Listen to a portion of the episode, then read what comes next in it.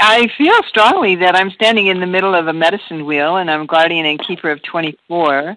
My um, my genetic keys are aligned to Huki, Hu meaning the divine, and Ki meaning the keys to my maternal grandmother, who passed when I was 15. Um, she had an ongoing love affair, talk about who's doing what to whom when, with um, Jesus. And she was unschooled. She came from Finland when she was 18 years old with her 19 year old cousin with $100 gifted to her by her brother, Ailey, who was working in Pukaskwa in northern Ontario in a logging camp. And my mumu came, she looked like a, a little short, pudgy Eskimo, what other people would call Eskimo or Inuit in the northern Canada areas. And uh, she was the one who carried the lineage for the Sami in our bloodline. So we are the reindeer people through my mumu. And her love was this forgiveness. Her love was this ability to uh, experience the perpetration of much abuse from my uh, very entangled um, and toxic grandfather. But no matter how much she was abused, she would forgive. And her ability to transcend through that love, through that unconditional universal love, is something that I, as a grandchild, was attracted to.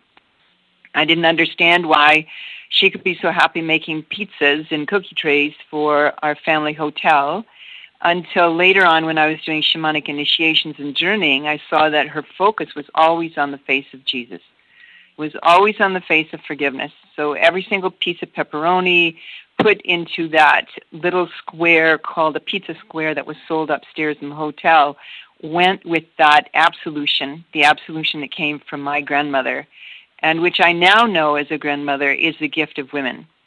That women can give the gift of absolution, of absolute forgiveness. And uh, to confirm that, many, many years ago, I was channeling Ammachi, Sri Ammachi from India, the hugging saint. I was in um, just outside Toronto, Ontario, and I was in a quandary as to take the drive all the way into Toronto and line up with the hundreds of other people to be hugged, or would I be willing to be a conduit for that frequency and just ask her what was the message? And I asked her as she was hugging all of those hundreds of people, and her spirit came and said, You know, only a woman can absolve, and there's nothing in this universe that a woman cannot forgive. Nothing.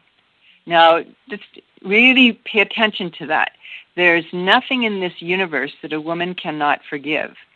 So if you look at the current state of affairs and you look at who's doing what to whom, and what are the cries coming from the children and coming from babies and coming from our creature teachers, that even this is forgivable. And that is the path of the morning star. That is the path of Venus. That is the path of uh, Uranus, that it is the path of interplanetary dispensations for the Earth and the purpose of Earth. That Earth is our garden, that we have the medicine to grow everything that can be given to someone who has tainted our waters, who pollutes the air, who abuses our children, who puts pornography on internets and prostitutes the divine feminine, that we as women are enculturating the possibility now in this planetary field to give medicine called absolution, to give them medicine that is the forgiveness. Um, so that's a little bit about what I'm about. The best way that I work with my clients is to reflect and contemplate, as this reading says, to comp- contemplate on my past and to bundle up the wisdom. So to look at ages and stages in my life on that wheel and to take each experience like a stick like a branch off my tree and to bundle it up and say, well, that was my lesson, that was the teaching, and there's no blame, no shame, no complaint. And and so that's how I work with my clients. My clients come right now. My most of my clients are master students. They're well educated. They're North American women in the conflicts of the flow of the river of the past and the river of the future and they don't know how to navigate that deep emotional turmoil. They often get caught up in the pain bodies of their own ancestors, and they take things personally. They get triggered. Um, that first, second, third chakra is ex- expressing right now on the planet. They don't know how to ask for sanctuary. They don't know how to ask for refuge, and they certainly don't know the steps to radical forgiveness through radical acceptance. And so my client group comes to me through my venues. I get invited to gatherings, to uh, festivals. Only certain festivals will I go to. I learned my lesson by going through a couple of portals at festivals that I realized were askew, and as a result, created a murder of one child and a murder out of another. But the reality right now is my focus is on family. My focus is on these women mastering within themselves their own menstrual mystery, their own blood times, their own 13 moon calendar, their own return to something beyond the chronology of computers and watches. And as these women step into that inner mystery, that first, second, and third chakra, and they spiral into their own body and get founded and grounded, then they become amazing partners for men who have either overprovided, abandoned, abused, um, neglected, and really haven't been initiated or trained by beautiful priestesses and medicine women. And so this turning of times is a turning of the emotional tide on the planet. It is a time when women must come back to the receding nature of a male predominant paradigm where I need daddy's approval or I'll die, I need to have a man or I won't feel complete. This externalization of a male authority is now coming in through the divine feminine as a marriage of purpose of the feminine and the masculine. So that zero point mark is where we meet. We meet in that I'm no longer identifying with my gender, I'm no longer identifying with his gender, I'm identifying as nothing. And so this mother of nothing is the ultimate potential and she's rising, and she's rising through this ascension process through these different portals or gateways. And so I take my clients on a journey with drum, smudge, uh, feathers, rattles, and support their first and foremost indicators that they're in distress, levels of toxicity. How can I support their um, entrance way through denial, through, yes, I need your help. Yes, I need a grandma. Yes, I need a shaman grandma. Yes, I need someone fiercely like a jaguar who's willing to stick with me as I go through this process and end my externalization and come into my re empowerment of myself and go back down to that descent, to that zero point. Uh, so it's exciting. I'm 68 years old and I am about to leave in two and a half weeks to South America to Lake Titicaca, Bolivia, and sit on the island of the sun and the island of the moon and bring this star nature there with an 89 year old uh, Q'ero grandmother who I bow down before. She is my elder and my teacher on this journey. And a 55 year old maestra of the Apus, a woman who is just 10 years down from the, the 14,000 foot altitude, living now in a village. And uh, believe you me, I'm having to get in shape. I'm huffing and puffing coming up and down this little island hills, and and I have to really, really um, get strong in order to breathe in that altitude and prepare for my descent into that altitude and to really listen with great humor and humility to listen to what the teachings are of these star women, these women who've been carrying medicine from the mountains. So uh, yeah, that's that's a little bit about what I do, who I do it with, how I do it, and why I do it, and how I'm continuing to do it. My genetics is actually on my mother's side from northern Finland, northwestern Finland, Oulu, and the Hukila, and the reindeer people. So the question is not so much how they get tangled up with the Finlanders, it's how did the Mongolians migrate to Siberia through Tuvan and Buryatia and then survive, some of them going over the top of northern Russia into Finland, Sweden, and Norway, and now have their own Sami nation and their own Sami parliament? And how did I receive those transmissions ought to be another question. And then another part of our lineage crossed the land bridge from Russia to Alaska and became Inuit, and then some of that genetic migratory right. path went all the way to Patagonia and the tip of South America. the important thing to do is to be aware that we're living these spiritual laws now. And so my elder, Sequoia Trueblood, and my abuela Margarita, um, there are many elders that I've sat with. We've dreamed each other through resonance and frequency. And so the migratory path of the Hopi made it all the way to northeastern Quebec, 35 kilometers outside of the capital of Canada, Ottawa, to our village when I had a sweat lodge and a teepee there. And the Hopi peace pipe came in the shape of a heart. And we got to smoke that peace pipe. And so this migratory path is a resonance, it's a magnet, and women have the magnet. So the Virgen de Guadalupe, the White Buffalo Calf woman, the virginous attitude of my grandmother from northern Finland, the imaginal knowing that no matter how much sex we have, the reality is there's always a virginous moment. If we can engage in a spiritual intercourse, first and foremost with our highest truth, that we can absolve and clear the channels for creating a new species on planet Earth through that return to the virginist attitude, through that purification. So the Hopi Peace Pipe was a way of purifying the heart in our teachings. And then I received Lakota teachings because my Annalie Golden Woods, my Reiki master artist, came and built my first sweat lodge on our land for us and she was being guided by Eugene from Pine Ridge, long distance. It was one of her initiations.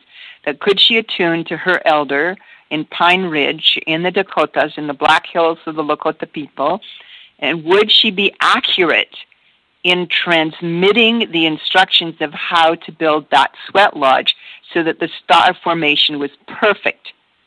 And uh, we were a little klutzy but the Lakota teachings were transmitted, and she prophesied that my sweat lodge would be one for universal sacred laws. And, and so in that klutzy building, within three weeks, a correction happened.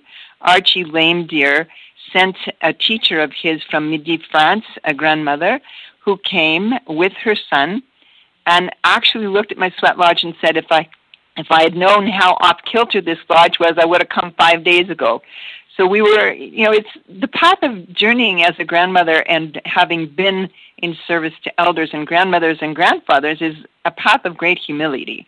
We are we're humiliated, we're corrected. We we need to get down on our knees and give thanks for those of us who've been willing to be corrected. And so she had the lodge literally picked up, turned according to her inner compass, and she taught us how to build an Apache Lakota fire which at that time I looked up at our great cedar trees and I looked at the oak and I thought, you know, Grandma, if you're going to build that fire and it's going to be 10 feet high, you're going to start burning some of our forest, even though we're on the edge of a little lake.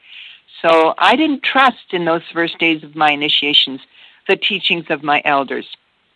I didn't know how powerful it was. And she said, you know, in French, perfect French, she said, no, no, don't you worry don't worry, this is going to be fine. And with an hour and a half, we had rain soaking our trees, and that fire was high. And those grandfathers came into our lodge hot. And so the path of a grandmother and the path of someone carrying this lineage and carrying these teachings is a willingness to surrender to direct transmission. It's a willingness to say, as a Lakota say, to Tunkashila, to Creator. In Finnish, we say Jumala, to the Creator, you know, let us be clear instruments and channels for what it is that needs to be offered through the lodges, the circles, the councils, in building that fire and serving the people who come to our circles and teepees. And so this path has been one of resonance and sacred laws and a teaching that has now at 68 been accumulated and wrapped up into a bundle that can now serve the transmission of North America through Central America through the Quetzal and the Cuautla down into um, down into South America, and this is the first time that my feet in this lifetime have been uh, really destined to walk uh, along those reed, the reed islands on Lake Titicaca, the highest freshwater lake on this planet, and then to go down into the Sacred Valley and the Cusco that's known as the umbilicus of the universe and to give teachings on authentic abundancia and a return to feminine wisdom. So yeah, it's a it's a good life. it is the Virgin. So there is an equivalent. The Kalevala is actually an accumulation of stories. And in all of our indigenous traditions, it's important to remember the stories were usually accumulated by grandmothers who, when we got older, we would sit around the fire no matter where we were on the planet and we would observe and create stories that were then passed on to the grandchildren. So the Kalevala is a collection of stories, and one of the stories is very similar to the Essene teaching of the Gnostic Bible, which was the Virgin Mary in the Essene teaching, was um, was had intercourse with a God energy, and out of her virginousness created Jesus. Well, we have the same thing in the Kalevala, that there is a woman who was uh, brought to a stable in a barn and gave birth to a child without having physical intercourse with a male human being. And, and so that child becomes the savior, it becomes the redeemer, it becomes the acknowledger that a woman can be this pure in her intent. And purity is definitely one of my qualifications and qualities. So pure in her intent and her love that she can offer absolution through her son uh, to the rest of creation. The execution brings up the paradigm that is in our RNA that is cleared through sound and cleared through vibration, and that execution by those who persecute us, execution that makes us victims, is a resonance and a field frequency that is now leaving, which is why the gatherings are so important, which is why my journeys are so important, which is why my intercultural, intergenerational healing is so important because that paradigm doesn't make sense anymore. Uh, and so I, in this lifetime, have been excluded from several of my bloodline relatives' um, communications simply because I'm carrying this. And as Ammachi gave me several years ago, this too is forgivable. And this too must be forgiven. And so, like water, our forgiveness flows in that universal path around those who still hold grudges and judgments, around those who are unwilling to open to receive, and it hits the next generations. And so, for instance, in my family, my sister and brother are still struggling with judgments about our mother who left the farm in 2005 and with a, a sizable estate, which I was the major beneficiary of. And now I want to make a correction major beneficiary of the spiritual as well as the material. And so, in their hanging on, clinging, and grasping, they're creating their own suffering. But my willingness to absolve and to forgive is going through them to my brother's daughter, Melissa, and through them to my next generation of nieces and nephews. And now, with my son, he is the reconciliation in this lineage so he is shining like a bright star in the sky. And what he gives me is gratitude. So this mother son reconciliation resolution is a flowing of tides, both backwards and forwards. And I may not see the actual resolution uh, beyond what I'm experiencing now, although my prayer is that it does evolve into a full family reunion and reconciliation and and is an example of what families can do for each other. And I'm still willing, without attachment to outcome, to continue to forgive, to continue to name, continue to feel great empathy, to end the violence of execution and the violence of exclusion, and the violations of judgment that are very subtle and for sensitives can actually hurt babies, can actually hurt children, and can create an atmosphere that can when the baby absorbs that, the baby can grow up into a child with diseases. And, and so our work is really to bring us back to that virginous consciousness that says this too is forgivable, this too I forgive, and to work with children, to work with babies, to touch our grandchildren, to wrap our ourselves up in this larger embrace, this shawl of comfort and ease and and bless babies, even bless I, I walk around blessing if not with my mind, one mindedness. With my hands, I bless mummies' pregnant bellies. I, and I bless their water, the original waters that these fetuses are being held in, because waters carry a momentum that takes that baby down through the birth canal, out through the vagina, into the arrival, into this sometimes culture shock of hospitalized births rather than natural water births. And so, in this quandary of how do we bridge the past to the future, the inquiry can be how can we make birth more natural?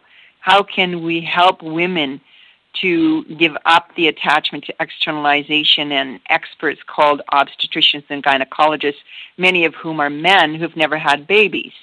And who therefore are more in observant mode and more in objectification rather than the true empathy of, honey, I know what it's like. I've held a baby in my belly for nine months and I know what it's like to labor and delivery. That empathy is what women can give to the planet right now. I don't have a consciousness about that. I read parts of the Kalevala when I was young in my 20s in retreat on our family land in North Ontario on Lake Superior. And uh, I don't have a remembering of that, but I feel in my body the truth of that because I can feel the zero point and I can feel that that's why I channel this pulse that comes up from billions of years of Earth life and why it's familiar for my body to experience in different um, territories the ancientness of the rock uh, why I used to put myself on rocks and put my third eye on the rock, uh, why I still go to trees. And rather than doing Tantra, I've been trained by the Tibetans in Tantric teachings, why I go to the trees after I do a lot of computer work or I I was in this little village today, which is all of 700 people, and on this cormorant island just off the coast of northern Vancouver Island, but I go to trees during the day and I line myself up to the vertical ascension of the teaching of tree. Uh, so, you know, what you're offering is really important for the listeners to understand that listen to the resonances, listen to the vibraciones, listen to the frequency of how someone speaks to you, that, that the tonal quality is your first indicator of is that an ally? Is that person a potential client? Is that person a potential student? Is that person apprenticing to the medicine of this planet? I, you know, I'll give you another example of the magnet of women, and it's in that second chakra. It's in the womb, and it's how we build that life force in the womb.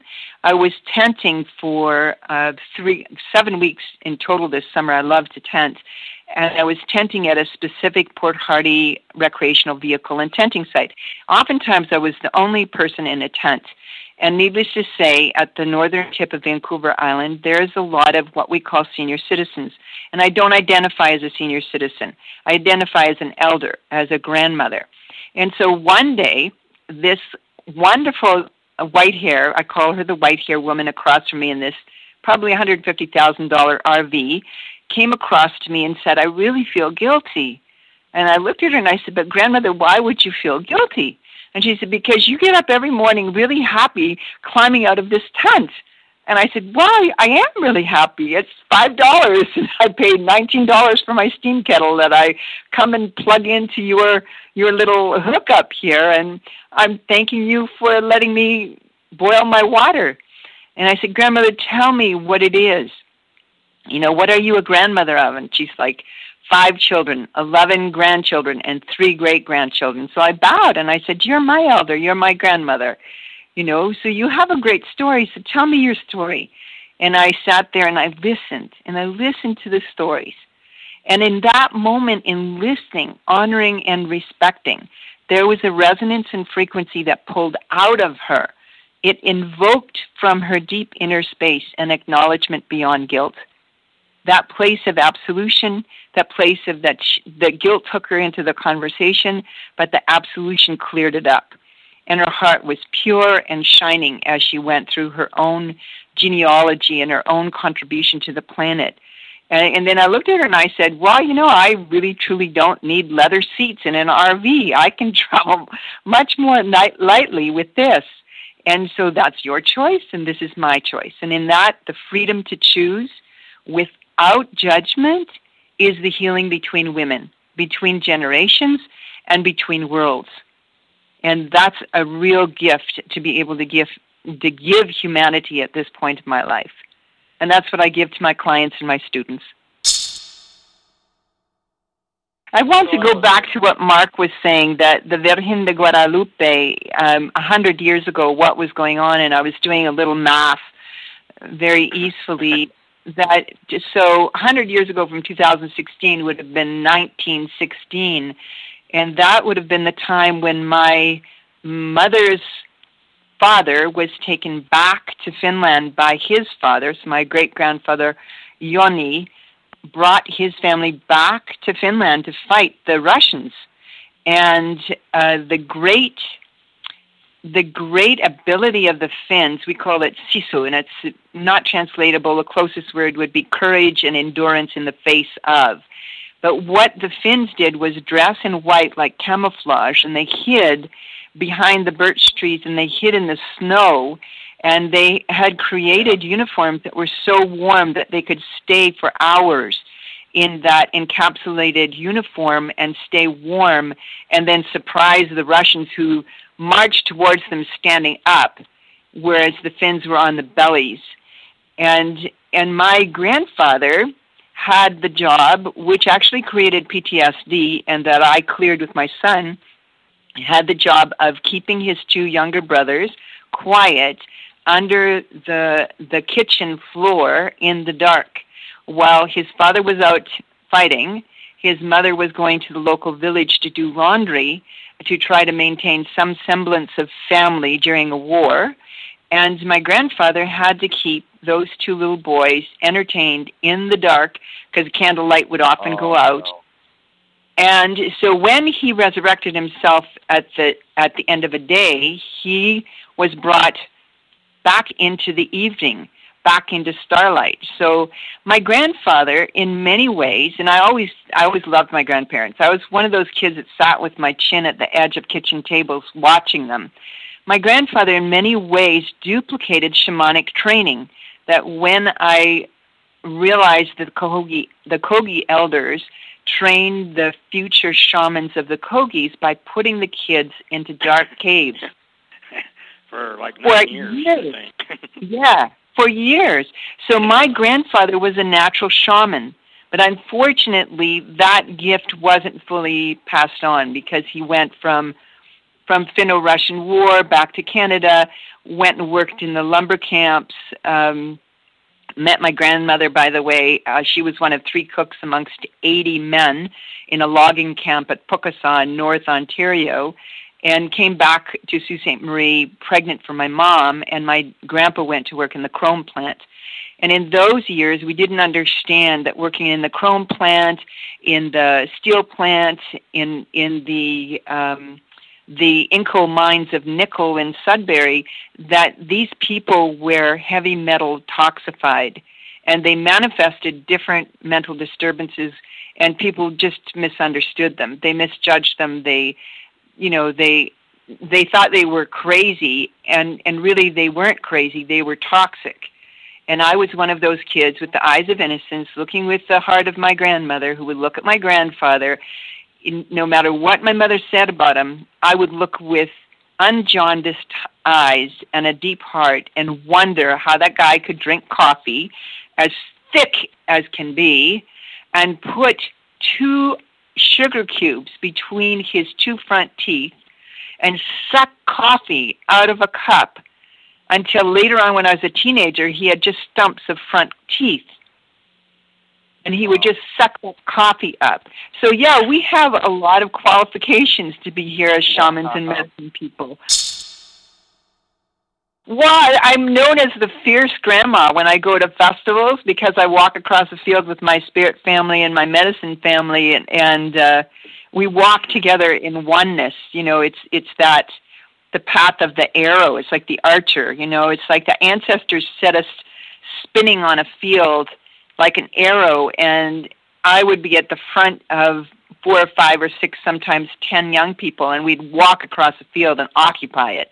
And we hit wow. the target of the kitchen, and we get fed free food, and then we'd turn around, and next thing you know, there'd be four or five people that are in need and and need to have a map to navigate whatever the emotional turmoil is. And so, yeah, I'm funny. I, I'm outrageous. I'm bold. I don't have any doubt about those qualifications. But more importantly, I have the fierceness to be able to see into and around a person what's needed in the moment and can we as a team or a family step in and serve a bigger picture?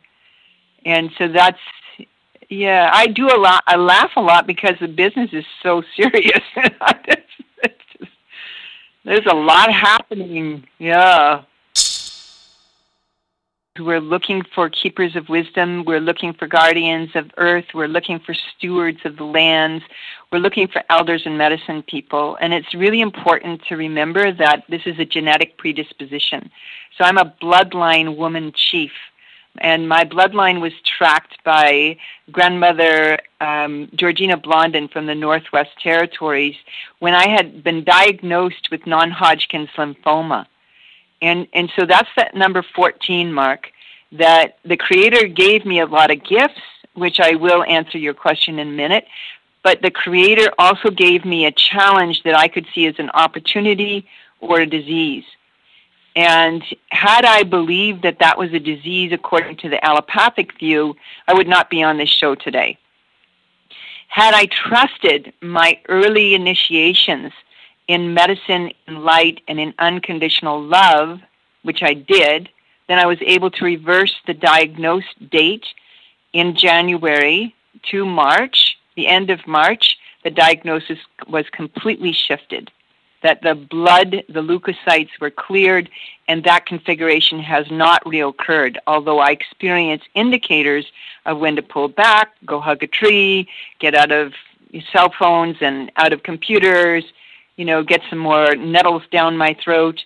So the, that is a consequence of listening to the indicators. And I want people to really get that, that this is the consequence of a lifetime of commitment without temptations for approval or a need to belong to something that doesn't make sense. So when did I first get that initiation? My paternal grandmother, Fanny Amanda Nieminen, passed when she was 49 on July 11th, 1949. And so, in that leaving, I was the first and only grandchild that she ever held. And she died the same night that she had been babysitting me. And she died in the second floor suite of rooms in our Nicolette House Hotel, which is also a boarding house, mostly for Finlanders our Finnish community is known for, like your family, Blueotter, is known for sponsoring, helping immigrants, helping people get back on their feet when they're coming across those oceans. And so when my grandmother died, I had there was something that went on in the emotional tonal quality of my mother and father, and something happened. So I turned one July 18th, seven days afterwards. In seven days, I turned one, that vibration of one. By the end of August, I was standing in my playpen in the laneway looking up at the top of the first floor of the hotel. My grandmother's room and it was on the second floor. My mother was hanging laundry. The sun rose over the second floor and there was a light, an energetic, unfulfilled potential that went from my grandmother's suite of rooms into the sunlight and a complete absorption of that light. And then the rays of the light hit my mother and they hit me. And it was as though that was the ending of any incarceration of, of experiencing the physical body as, well, this is all I am. No, I am not a physical body. I am hit by this lightning. I am hit by the thunder of my, my grandmother's spirit, and I'm meant to carry this forward. What also happened, Mark, curiously enough, from that point on, when I was older, I loved hanging laundry on clotheslines. I didn't like to put laundry in dryers. I had associated in my one year old consciousness that my mother's unconditional love for me was so much that she was hanging our laundry out to dry on that line. And that any time that I wanted to express my love, it was go get the laundry, hang it up on a line, look out at whatever it is that we're doing, and realize that this is love for family. This is the love of the mother for the child. And so that was my first initiation. And if you interview other healers, if you interview other shamans and medicine people, you'll find as you track their timeline back and then forward that they all have those kinds of initiations. First, to the light and love of an ancestor. Second, they have a challenge, and that challenge can be a life threatening disease if someone believes that, or if they view it from the point of view of the light, that this is simply a configuration. And for me, that was a configuration. Non Hodgkin's lymphoma was a configuration. And that it was a challenge, and I had been given everything as major beneficiary of my mother's spirit and her material capacities. I was given everything that I needed in those two and a half months, probably less than two and a half months, to turn that diagnosis around. So, welcome to the leaving, the leaving of victim, persecutor, rescuer, the leaving of duality. It's Mark's reading about polarities of uh, negative and positive. Uh, the Buddhist stance that I've been trained in is to take the neutral mind. It's neither good nor bad, right nor wrong. It just is. Just be with it. And just do what needs to be done. Hey! I guess that makes me a Buddhist because that's been my attitude for many years. Yeah. Well, it makes you Buddha minded. It makes you conscious of, of sitting in the Buddha belly. One of the realizations I had in the 90s when I was with the, my second partner, and who really had an acknowledgement of my vision and my teaching, and knew that there was a gender issue that we could heal together. We created a couple sojourns and we created the Sweat Lodge and the Teepee for Women. One of the things that I realized was that if I didn't practice my Reiki, I had been initiated in Baca, Colorado in 1988 to mastery. If I didn't practice, I would get sick and die. I actually had that experience in my Reiki clinic. You know, oh, you know, it's too beautiful outside. I want to go out and trek the bush. And I want to be climbing the mountains. I don't want to be eh, blah, blah, blah, all of the excuses that kept me from that table. And when I stood there, empty tabled, but hands on either side, I realized if I did not give hands on to myself, to my partner, to my children, to my clients, to my students, that I would die. And so I want to give that to you as a heads up even if you have level one, the first commitment or the vow of level one is self love, self care. Self love, self care. There's 28 hand positions that you can give on yourself. You can find it online and you can give to yourself. And diabetes is reversible, by the way. It's a configuration and a signature that is reversible in 30 days. If you take a look at Tree of Life in Patagonia, Arizona, Arizona made up a new state, Arizona, uh, Dr. Gabriel Cousens produced a documentary called Reversing the Signature for Diabetes in 30 Days. And it's zero point therapy, by the way. It's, it's actually called zero point therapy. The oneness is important as in terms of prophecy that my um, one of my mentors, Margaret Fields Keene, was working in Swaziland voluntarily for four to six months of the year for six years, and then she left Swaziland in the mid 90s and um, her big thing was to look at everyone in divine order. Her big thing was to look at the Sangomas and ask for their teachings, and they threw the bones and they prophesied that the oneness would come. And the inquiry was what were the indicators of the oneness? And the indicators were that see first that the oneness is already here. Act as though the oneness is already here. Smell, taste, feel, and know that the oneness is already here. And that was a divine order. And the reason she left Swaziland was because men believed in the cultural prerogative, even if they were diagnosed with HIV positive and or AIDS, they still took sexual partners and spread the disease. And she left because the men refused to listen to the divine orders and the divine oneness of holy women and holy mothers. So welcome to the oneness of women.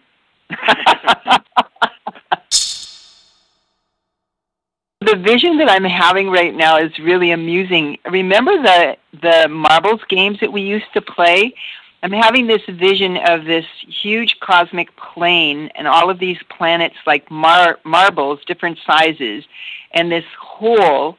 And some creator, great big finger, is just tweaking all these planets, moving them all around this great central sun and this intelligence that has a divine accord that is beyond anything that we can prophesy.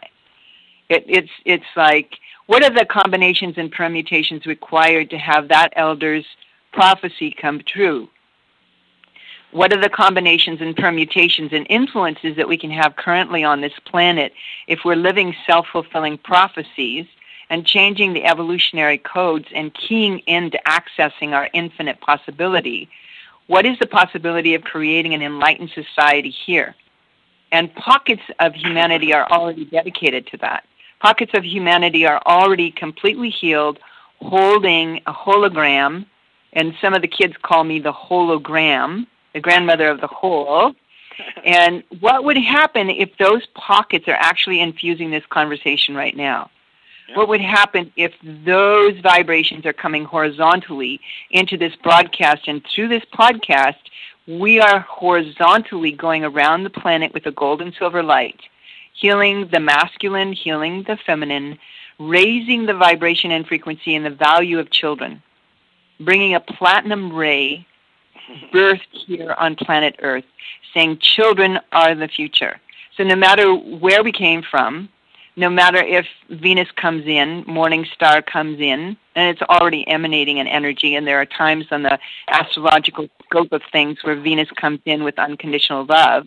There are also times when Mars is habituating our consciousness. And yes, I I really believe that my parents' lineage came from Mars.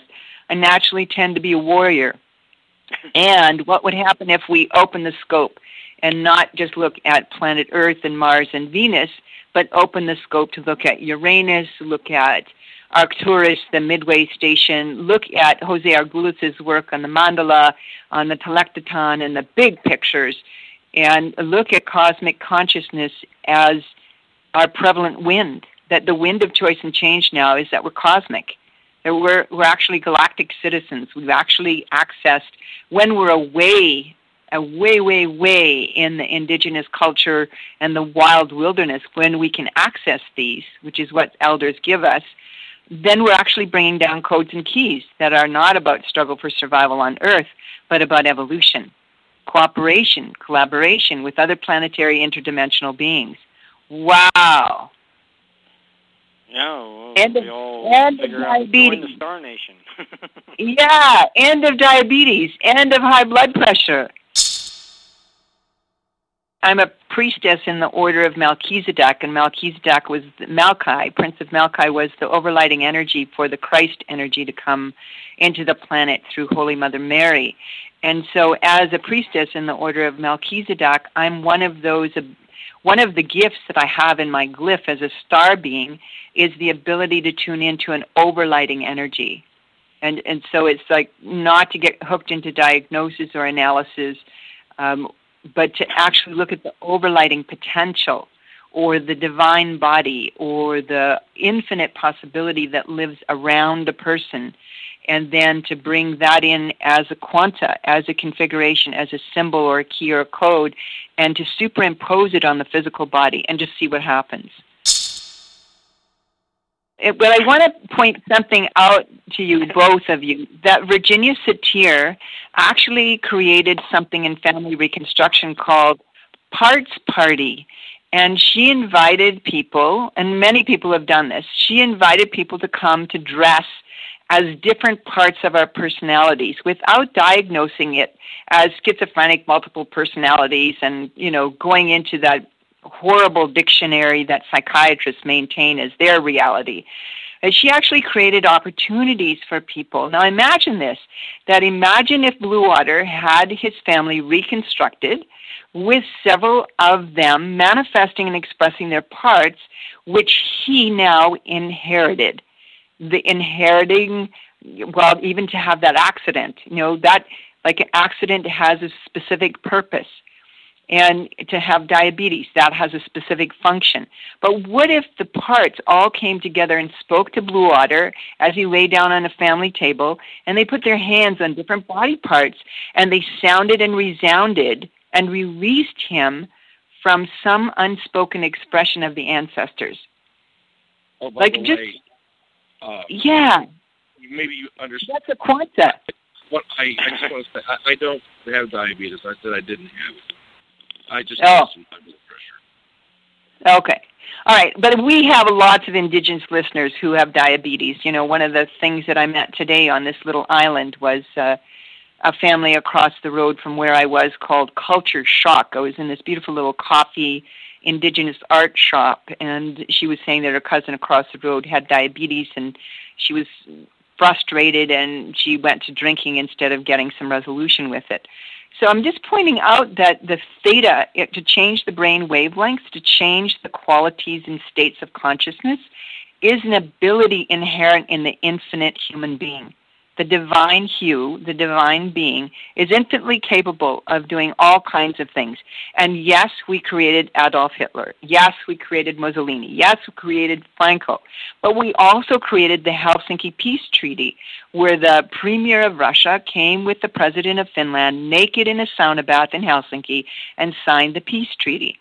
And and so you know now we have currently a, a on his last in his last times we have Obama and who would have guessed that we'd ever have a black president in the United States who within his first couple of years of service to the Uniting States of Consciousness was recipient to the Nobel Peace Prize. So think about that. You know, the human potential is yet to be tapped. And if we create families where women are empowered to realize from the moment of conception that we're bringing in a new species on planet Earth, these are the star children, the crystal children. These are the ones that are Venusianly loved. These are the ones that have the warrior strains and the genetic codes from the, time when Martians walked on this planet. These are the ones who are the medical, um, the Urantias, the great ones that are coming in at this time of crisis to know how to change emergency because we're tuning into the overlighting energy. We're not getting so caught up in diagnosis and assessment of the 3D life because it's a limitation. So we women are really holding the two of you men and all of you men in this place of opportunity. We are your source for more women to reach the zero point. We are the unconditional love. We are the virgins. We can return through that state of consciousness into this moment of nothingness and create out of this nothingness a new relationship with everything on this planet. And that's my that's my deep heart knowing. If I have a prophecy, it's that. Women need to come together to initiate these conversations and to vibrate these frequencies into the ocean around this planet the thing that we need to remember is number one, I want to thank the great kahunas of Hawaii because, Mark, what you're referring to is ho'oponopono. You know, in this and all other lifetimes, I pray that if I or any of my ancestors have done anything to hurt you or your ancestors, I'm truly sorry. Thank you for this opportunity, and I really deeply love you. And, and so that affects the Gaian field, the morphological resonance around this field. And quantum physics proves that we're actually field aware, that we need to not so much be focused on the tree, we need to focus on the space around the tree and the space around the forest in order to repopulate uh, the four legged winged ones and the creepy crawlies. Um, and yes, it's been done. Masaru Emoto and the Hado Project, blessed grandfather Masaru Emoto, is on the other side now. He proved with his electronic microscope that you can impress um, water with intention. And so prayer impresses the airs, impresses the water, the flame and the fire that lights this, the Tatewari, the grandfather that heats up the rocks for our sweat lodges. All of those prayers with tobacco, with the chanunpas, with the ceremonies, they all influence the atmosphere. The particles are all influenced and all touched.